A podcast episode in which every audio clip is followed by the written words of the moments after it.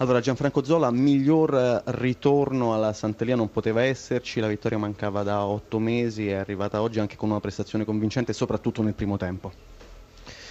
Ma eh, diciamo che il risultato è stato fantastico ed è la cosa più importante. In termini di prestazione sono estremamente contento della squadra perché considerate le circostanze la situazione era veramente difficile. Si è visto negli ultimi 20 minuti di partita quando la squadra era disperatamente voleva questa vittoria, al punto che ha quasi smesso di giocare, ma ci sta, eh, sicuramente miglioreremo a livello psicologico e i tre punti di oggi avranno un impatto enorme su questa squadra. E, quindi questo mi dà veramente un, mi, fa, mi, fa, essere molto ottimista.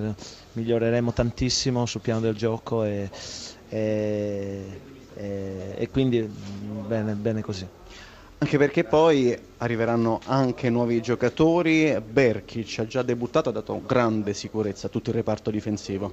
È stato veramente bravo perché la sua presenza si è sempre sentita è stato, è stato, veramente un giocatore determinante, se dovessi dare un voto veramente oggi gli darei un voto altissimo, ehm, fatto, fa la differenza in termini di, di, sicurezza e di tranquillità, soprattutto verso la fine quando il Cesena ha messo tanti uomini in area di rigore e ci, ci ci creavano delle, hanno cominciato a mettere palle in mezzo e in quei momenti là lui è stato veramente ha fatto la differenza. Mimmo Di Carlo, il Cesena la sua partita l'ha fatta, ha giocato bene anche, soprattutto nel secondo tempo, quando ha messo in difficoltà, ha schiacciato il Cagliari, però poi manca il gol, è arrivato forse un po' troppo tardi.